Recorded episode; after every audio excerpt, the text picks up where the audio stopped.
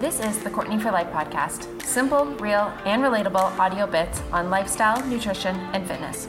Grab a plate of tacos and let's chat. Hey, strong friends. Welcome back. I hope whatever time of day it is for you, everything is going well.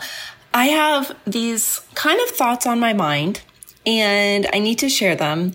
And it's kind of coming as a rant, but not really, because I think this is like one of those important things that are just kind of overlooked that shouldn't be overlooked. So first I need to preface this that I am not targeting anyone when I say this, but if you are involved in some extent in the, let's call it the fitness industry, if you're involved in it in any way, whether you're a coach, whether you're a client, whether you follow a bunch of fitness influencers online, I think you can understand this when I explain it a little bit more. So basically I guess if we want to call it the title or the topic of this is being an influencer comes with a lot of responsibilities. And I'm more so talking about the health and fitness industry. I don't think a lot of fitness influencers take their power, like their social media platform and their followers. I don't think that they take it seriously, especially when it comes to the health and fitness industry. Now, other industries could very much be like this. I don't know because I'm not involved in them, but this is something I very much see. And I think when I explain it a little bit more, just kind of my perspective and giving you some context in this, I think you'll be able to understand it as well. Because if you're listening to this podcast, then I'm very much going to strongly presume that you have one foot at least in this industry and you can understand this. So recently, I think it was probably about maybe 6 months ago, so not really recently, I talked about on Instagram, I kind of went on a little rant, talking about how coaches who make reels that target potential clients, but it could be seen as an attack. And basically, if you miss it or don't remember it, it's they find an audio and then they repeat it, but it's something about oh, your client only eats 1,200 calories, or this client does keto or doesn't restrict carbs. And it's kind of poking fun, but I get it as in the sense that it's catchy audio. People are going to pick up on it. And then it's read the read the context below. But we got to be honest, people don't fucking read shit on Instagram. I guarantee you're the same way. You'll look at something quickly, and if it doesn't catch your eye in the first second, you're not going to read it. And I don't know about you, but I usually don't read Reels captions. It's the point of Reels is a 15, 30 second. It's supposed to go longer. But a really quick, fun video. And it's very short attention span stuff. People aren't going to scroll and read. So if you have in big bold letters, read context below or read the caption for details. People aren't going to fucking read it. And if you're just seeing a coach, making fun of someone for eating 1,200 calories when that's apparently how much a toddler is supposed to be eating, and you're doing that, you're going to feel targeted. You're not going to be oh, this coach is telling me not to do what I'm doing. I want to read on and see if they can actually help me. Chances are, if I can see it this way, I'm not the only one that sees it this way. And again, I am not targeting anyone in particular. There's not one person that specifically comes to mind when I talk about this. It is just something that I commonly see, whether I am just scrolling random reels or some of the people that I follow, in all honesty. And again, I get the context behind it, but if I can see it in kind of a condescending way, I'm probably not the only one. And this is a great example why I feel this way and why I feel so strongly about it and why I'm expressing all of this right here and right now. So again, being an influencer, especially in the health and fitness industry, it comes with a lot of responsibilities that I don't think a lot of people take seriously. And I don't love being called an influencer because I think that term, especially since social media has evolved so much in the last very recently, 5 years, but even the last, I would say maybe 10 years. I don't know exactly. But being an influencer now these days, anyone can be an influencer. And in all honesty, I am an influencer because people are influenced by things that I do. And I influence people's diet, their mindset, the clothes they wear, how they talk to themselves, how they move their bodies, so many things. I influence all of that. So I get it. And I want to use myself as an example because I feel like I can understand my own context and my own intentions behind what I post. So I'm not going to like target anybody or use like random examples that I find on Instagram. I'm going to use myself as a perfect example. So if I want to like roast myself right now, I'm basically going to do it. But I know exactly the context and the intentions I provide with what I share and what I influence. So a couple examples of what I share that comes with responsibilities. And I'm going to be very honest and recent is like you seeing me compete, you seeing me doing certain exercises or eating a certain food or taking some supplements or me wearing a waist trainer.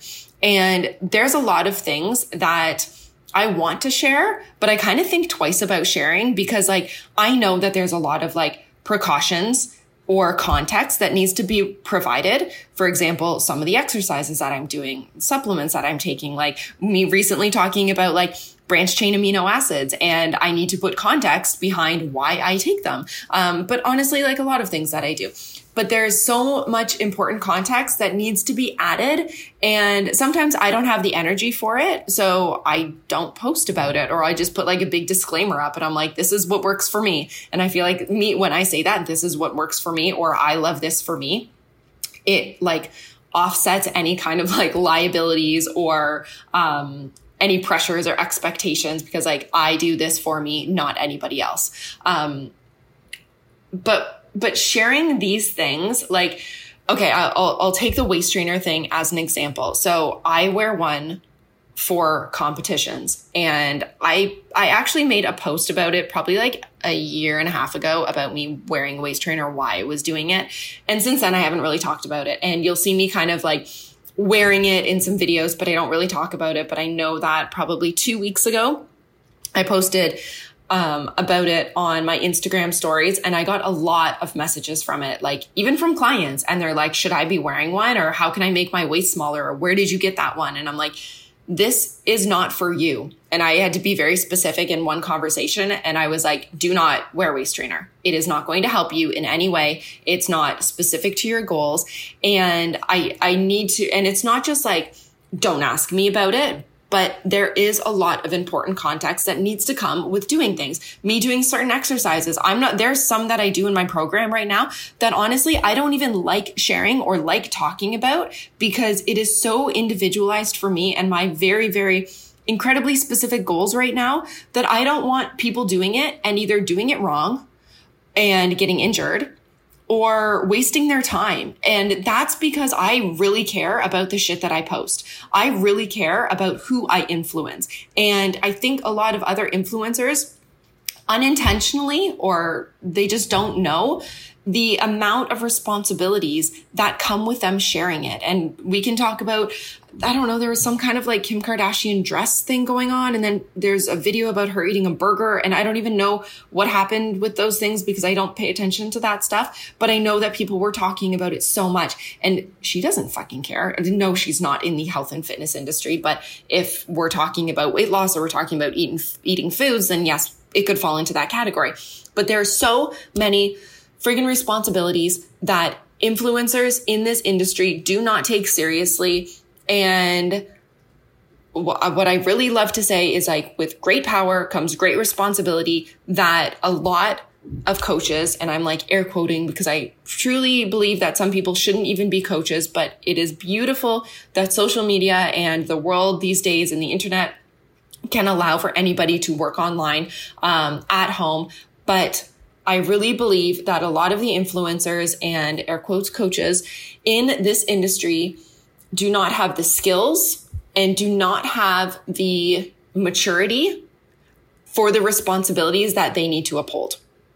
And now I realize this is very much coming at a rant. So if you're still here, thank you for listening. And the context that comes with these things usually isn't flashy and interesting. And a lot of people overlook it. Again, back to the Reels thing. Like a lot of people don't read captions. They're looking for like that 5 or 15 seconds of like quick entertainment. And then they want to scroll on. They don't even like, I've even noticed that if my videos are 30 seconds or longer, people aren't even going to watch them. I don't care how good that content is. People aren't going to watch it. They need like that quick 30 second or 3. What is it? The goldfish have like an attention span of 3 seconds.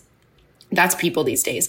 And if it's longer than that, or you're expecting someone to read like this huge caption, nobody's going to do it. So the context that comes with these influential, flashy things that we see online, all this shiny object syndrome stuff, it's not interesting. And a lot of people overlook it. So if people are overlooking the important context that comes with these influential elements, they're not going to get it. So we see the waist trainers, we see the girls doing bikini competitions, but the important context that is so, so vital for the individuality of that protocol or the specificity of that action that the influencer is taking, the reader is not absorbing that, which means it's being overlooked.